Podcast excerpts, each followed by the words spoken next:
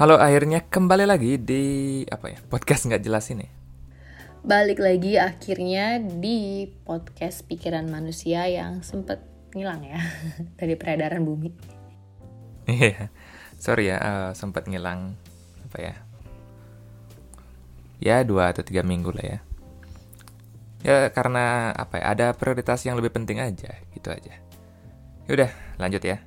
Karena orang ya yang dengerin ini juga nggak ada yang mau tahu atau peduli juga kan kehidupan kita. Jadi oke kita lanjut aja. Oke, apa nih yang uh, hari ini kamu mau omongin? Kalau dari judulnya sih kelihatannya agak heavy ya, agak berat gimana gitu.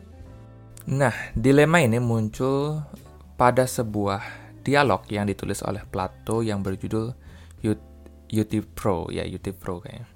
Uh, dan sesuai judulnya, isi dari dialog tersebut ya mengenai seseorang bernama Pro yang sedang dihadapi sebuah dilema. Oh, oke, okay, cukup jelas nih ya. Tapi uh, siapa nih si uh, Pro ini? Terus kenapa dia sampai uh, dihadapkan oleh suatu dilema?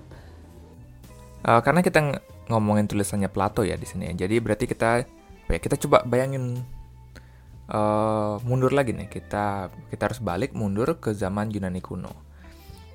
Uh, ingat nggak episode di awal-awal gitu ya? Ketika kita ngomongin Socrates yang akan disidang gitu. Hmm, ingat. Nah, jadi si Socrates gitu ketemu sama Euthyphro beberapa minggu sebelum sidangnya Socrates. Dan kemudian ketemu di depan pengadilan, ya karena sama-sama ada urusan di sana. Oh ya, Socrates kan ke sana gara-gara dia tuh dituduh merusak pikiran anak muda di uh, di Athena ya. Terus kalau uh, Pro ini uh, kasus apa nih? Ngapain dia ke sana? Kalau Socrates ke sana kan karena dia jadi terdakwa gitu. Sedangkan Pro ke sana karena dia ngelaporin bapaknya sendiri dengan tuduhan membunuh uh, karyawan atau pekerjaannya sendiri. Uh, sebenarnya bukan ngebunuh ya dengan niat ya, tapi lebih ke membiarkan gitu seseorang itu sampai meninggal. Nah, jadi ceritanya si bapaknya ini punya karyawan. Nah, aku lupa cerita persisnya gimana. Entah kenapa, entah karena mabok atau apalah. Pokoknya dua karyawan ini gitu ya, dua uh, pekerjaannya ini berantem, cekcok uh, sampai cukup keras lah, sampai cukup violent. Nah, sampai salah satu salah satunya ada yang mati, gitu, terbunuh Nah, setelah bapaknya si Tifro datang ke lokasi kejadian itu, diikatlah pekerja yang membunuh itu gitu ya, sambil nunggu pihak berwenang. Ya ternyata uh, pihak berwenang itu lama datangnya. Dan bapaknya itu ngebiarin si pembunuh tadi keikat berhari-hari.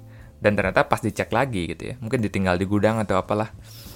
Pas dicek lagi, eh si pembunuh itu pun uh, mati gitu kehausan atau kelaparan mungkin atau apalah atau ada luka internal sebenarnya yang perlu segera diobati mungkin itu tapi intinya yang pembunuhnya juga mati gitu Oh, jadi uh, Yuti Pro ini menganggap bapaknya sendiri itu sekarang udah jadi pembunuh juga. Dan uh, pas di persidangan uh, pengadilan itu ketemulah dia sama Socrates gitu. Nah, terus kira-kira mereka ngobrolin apa?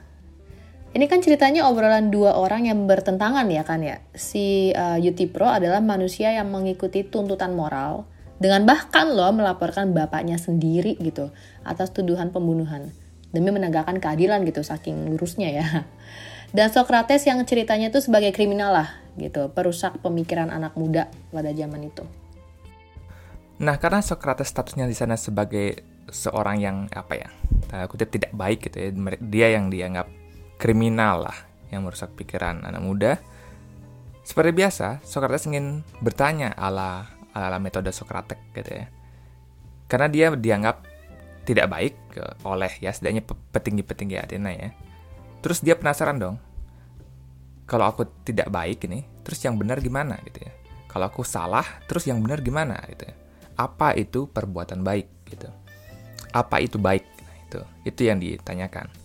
Nah, karena si Yutifro ini menganggap dirinya berbuat hal-hal yang benar gitu ya, hal-hal yang bermoral, berarti dia tahu dong gitu ya. Dia yang tahu apa gitu ya. Socrates kan nggak tahu apa-apa sebenarnya. Dia kan sering bilang itu. Yang dia tahu bahwa dirinya nggak tahu apa-apa. Maka dari itu dia ingin tahu nih, apa itu baik dari si Yutifro. Terus apa jawabannya Yutipro ketika dia ditanya gitu? Nah, uh, dia bilang gini, perbuatan baik itu ya yang sedang aku lakuin gitu dia. Aku melaporkan seorang pembunuh bahkan ketika itu adalah ayahku sendiri gitu lah. Itulah hal baik. Jujur itu baik gitu dia bilang. Adil itu baik, tidak mencuri gitu. Tidak membunuh itu baik dan lain-lain. Uh, tapi itu nggak menjawab pertanyaannya Socrates nggak sih? Itu kan contoh perbuatan baik gitu kan lebih ke contohnya aja gitu. Bukan jawaban dari apa sih baik itu apa sih definisinya gitu. Itu kayak jawab pertanyaan uh, apa itu buah? Tapi kamu ngasih jawaban tuh apel pisang jeruk paya duren ya kan? Itu kan contoh-contoh buah bukan definisi buah itu sendiri gitu. Harusnya jawabannya adalah buah itu adalah bagian tumbuhan yang berasal dari bunga atau putik ya yang ya itulah. Iya, dia salah mengartikan pertanyaannya uh, Socrates yang dia bilang tadi itu uh, benar yang sesuai kamu bilang adalah contoh-contoh bukan definisi dari kebaikan. Ya terus apa dong jawabannya?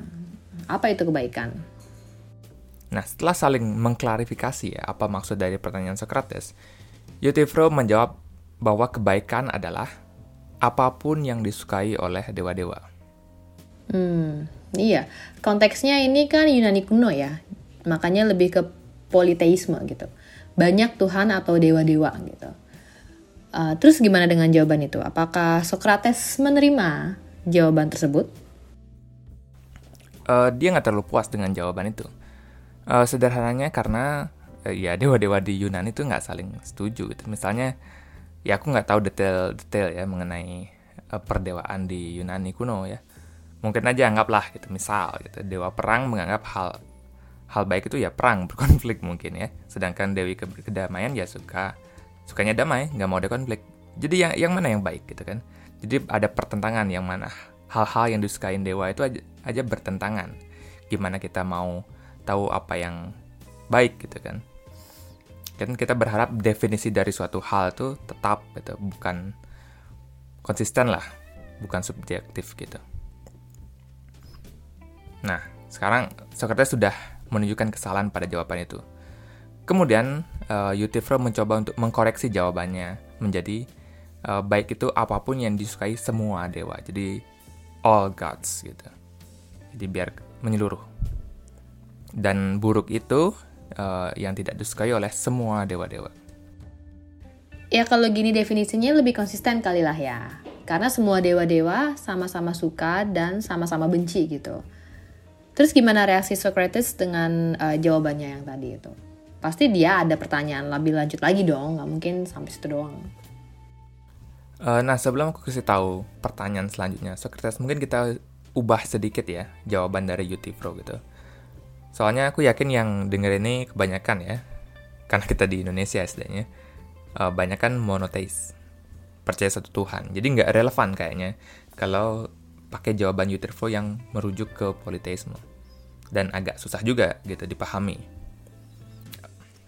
Tapi ternyata ya kalau yang denger ini ada yang memuja Zeus atau dewa-dewa Yunani kuno lainnya, uh, maaf gitu ya kalau kalian merasa tersinggung. Uh, aku bilang uh, dewa-dewanya nggak relevan di Indonesia gitu ya.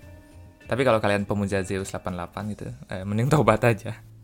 Atau itu itu itu udah udah pasti nggak bener ya. Mending kalian tobat gitu. Oke lanjut, jadi uh, gini jawaban, uh, jawaban modifikasi Euthyphro ya, supaya lebih paham. Kebaikan adalah apa pun yang diperintahkan Tuhan, sedangkan keburukan adalah tindakan yang Tuhan larang. Oke, itu sih kedengaran uh, lebih dekat atau familiar lah ya. Karena kita emang diminta untuk mengikuti perintah Tuhan dan menjauhi larangannya gitu kan pada dasarnya. Terus dengan definisi baru itu nih, apa apa lagi nih reaksinya Socrates? Uh, nah, di sini menariknya, Socrates akan membuat pertanyaan lanjutan seperti ini. Apakah suatu tindakan itu baik karena itu perintah Tuhan, atau suatu tindakan itu diperintah Tuhan karena itu baik? Oke, coba dipikirin dulu ya. Aku ulangin lagi, sekali lagi.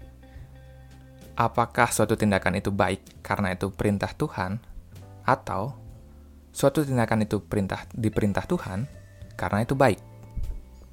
Nah, mendengar pertanyaan ini, uh, inilah gitu ya yang membuat Yutifro dilema. Kenapa dilema?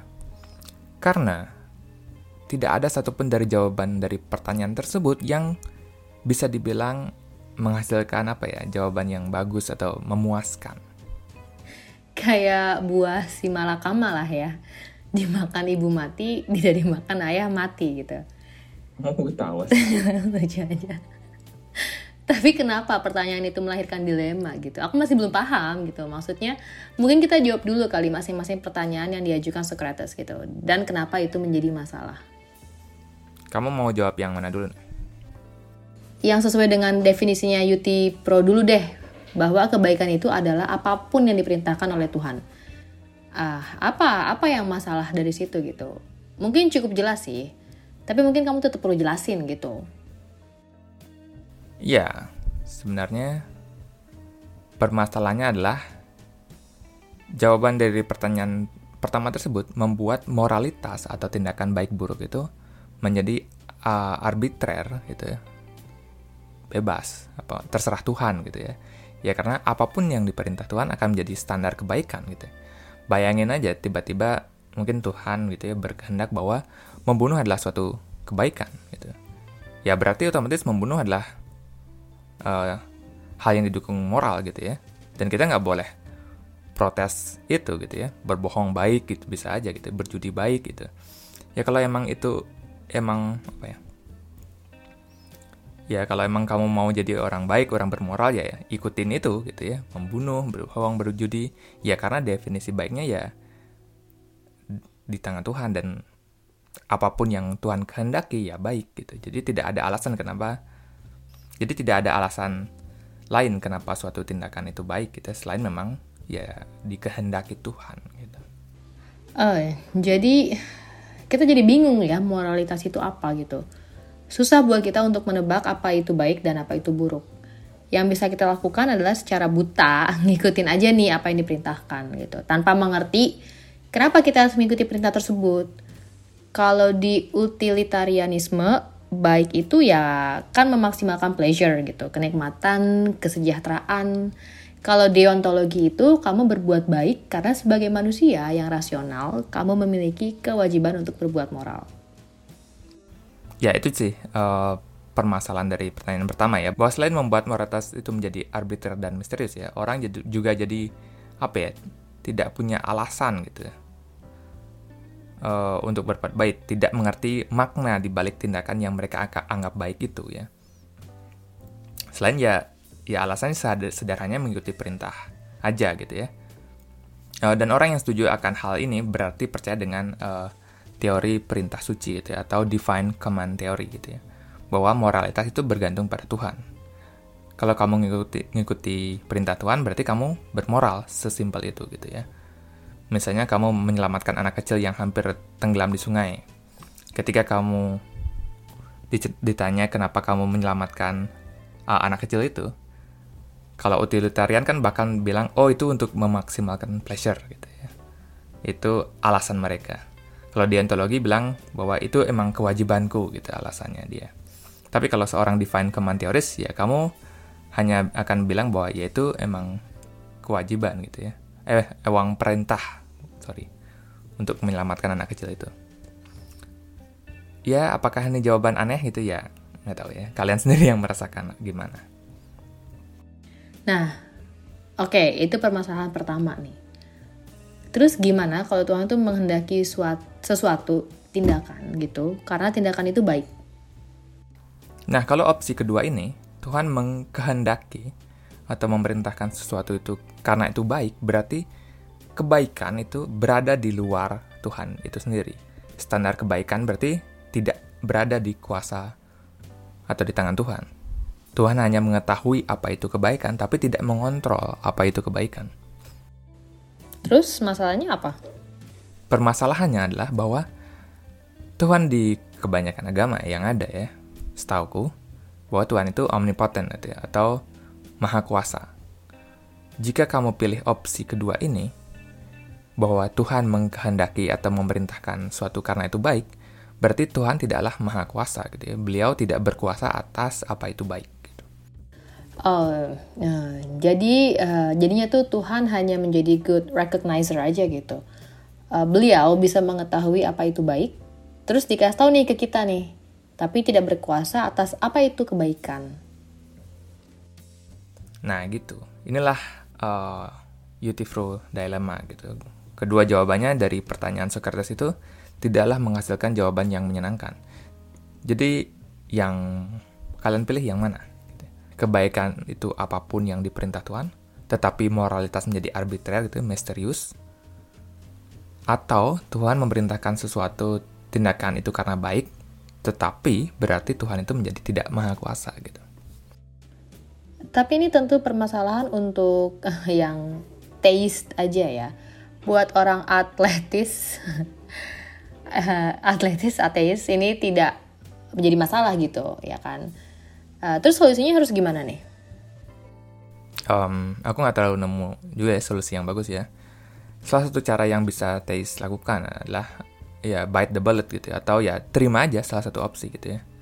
Tentu opsi yang lebih bisa diambil ya yang pertama bahwa kebaikan itu apa pun yang diperintah Tuhan gitu. Kalau opsi kedua itu apa ya bisa merumbak seluruh konsep Tuhan yang maha kuasa itu. Jadi lebih baik gitu ya, lebih oke okay kalau kita terima yang opsi satu gitu ya, dengan konsekuensi ter bahwa terdapat kemungkinan suatu hari gitu ya, Tuhan memerintahkan hal-hal yang kita secara intuisi ya, kita mungkin nggak bisa terima gitu ya, tiba-tiba oke okay, mencuri itu baik gitu ya, mulai dari hari ini gitu kan, itu kayak tiba-tiba konflik dengan intuisi kita gitu ya, berjudi itu baik kok gitu dan lain-lain gitu, jadi ya di sana kelemahannya. Tapi nih kalau ada yang bilang, ya oke okay, aku terima nih opsi pertama tadi dan konsekuensinya. Tapi nggak mungkin dong, Tuhan itu kan nyuruh kita melakukan hal-hal yang kayak tadi tuh nyuri, judi. Ya tapi itu kan nggak menyelesaikan masalah dan gimana kamu tahu gitu ya. Dan yakin bahwa Tuhan tidak akan membuat peraturan baru, baru yang tidak sesuai dengan apa yang kita rasakan benar sekarang gitu ya. Nah, terus cara lain yang pernah orang lakukan dengan untuk apa ya? Menyelesaikan masalah ini adalah dengan mengatakan bahwa ya Tuhan itu sendiri adalah kebaikan itu ya. Tuhan itu terdiri dari kebaikan. Jadi esensi Tuhan itu ya kebaikan itu sendiri gitu ya. Jadi kayak meja esensinya dari kayu gitu misalnya. Kalau Tuhan esensinya gitu ya kebaikan. Nah, inilah uh, ini anggap aja kita opsi ketiga gitu. Hmm, ini kayaknya pandangan yang lebih menjanjikan gitu. Karena esensi Tuhan itu adalah kebaikan. Gak mungkin dong beliau membuat perintah yang secara intuisi kita bilang salah. Ya, kelihatannya jawabannya ini membuat moralitas tidak menjadi arbiter gitu ya. Tuhan tidak mungkin memerintahkan membunuh, berjudi, dan lain-lain karena Tuhan itu tidak akan memerintahkan sesuatu yang tidak sesuai dengan esensi beliau gitu. Jadi, yakni kebaikan. Nah, tapi Ternyata permasalahan dari opsi kedua juga, tadi juga bisa menyerang nih opsi ketiga ini. Yakni apakah Tuhan memilih esensinya sendiri gitu ya. Kalau meja yang terbuat dari kayu kan ya meja itu nggak bisa memilih dia terbuat dari apa gitu ya. Nah terus kalau Tuhan gimana? Jika Tuhan tidak bisa memilih esensinya sendiri, berarti tetap yang uh, permasalahan tadi yang kedua bahwa tidak maha kuasa. Tapi kalau Tuhan memilih, bisa memilih esensinya sendiri gitu ya bisa aja gitu ya. Kenapa beliau harus memilih esensi kebaikan gitu ya? Bisa aja Tuhan memilih esensi lain gitu kan. Terserah beliau. Jadi arbiter juga ujung-ujungnya. Gitu. Ke sana kepentok, sini kepentok. Jadi masalah juga ya ternyata semuanya. Ya setahu aku memang belum ada jawaban yang memuaskan ya untuk Utifro dilema ini. Mungkin kalian yang dengerin ini mungkin bisa mikirin solusinya dilema ini gimana gitu. Apakah lebih baik pilih opsi satu atau opsi dua? Mungkin kalian uh, atau ada opsi lain yang belum kepikiran mungkin itu ya aku di sini cuma apa ya ingin memperkenalkan gitu ya bahwa ada sebuah dilema yang disebut dengan Utifro dilemma yang bisa kita pikirin bareng-bareng. Ya, apa pun opsi yang kalian pilih, tapi ini memperlihatkan bahwa penting bagi kita untuk tahu apa itu baik dan apa itu buruk.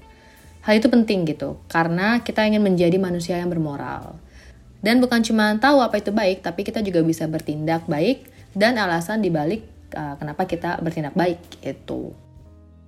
Benar dan opsi kedua dari Yuti Pro Dilemma ini juga menunjukkan bahwa argumen kayak gimana ya orang yang nggak bertuhan hidupnya nggak bermoral gitu itu kan argumen yang lemah karena opsi kedua menunjukkan bahwa kebaikan itu bisa gitu ya berada di luar Tuhan. Jadi syarat untuk bermoral, bermoral itu ya bukanlah bertuhan tapi cukup mengetahui apa itu baik gitu ya.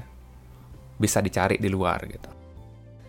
Jadi kalau pilih opsi dua ini, Tuhan itu seperti orang tua jadinya. Yang dari kecil ngasih tahu kita ini loh baik, ini loh buruk gitu. Beliau cuma memperkenalkan kebaikan, tetapi bukan yang menciptakan kebaikan. Ya, seperti itu sih. Oke, itu ya, dipikirin baik-baik ya. Semoga uh, durasi segini cukup dulu lah ya. Oke, itu dulu ya untuk episode kali ini. Semoga topiknya menarik, menarik banget sih. Harusnya ya. Dan harusnya kita udah tayang lagi reguler tiap minggu ini ya, semoga. Seperti biasa, kalian bisa komen-komen di First Story, Noise, ataupun Saweria. Oke, follow juga uh, di Spotify buat yang belum. Semoga gak ada yang marah ya dengan episode ini. Oke. Okay. Thank you. Bye. Bye.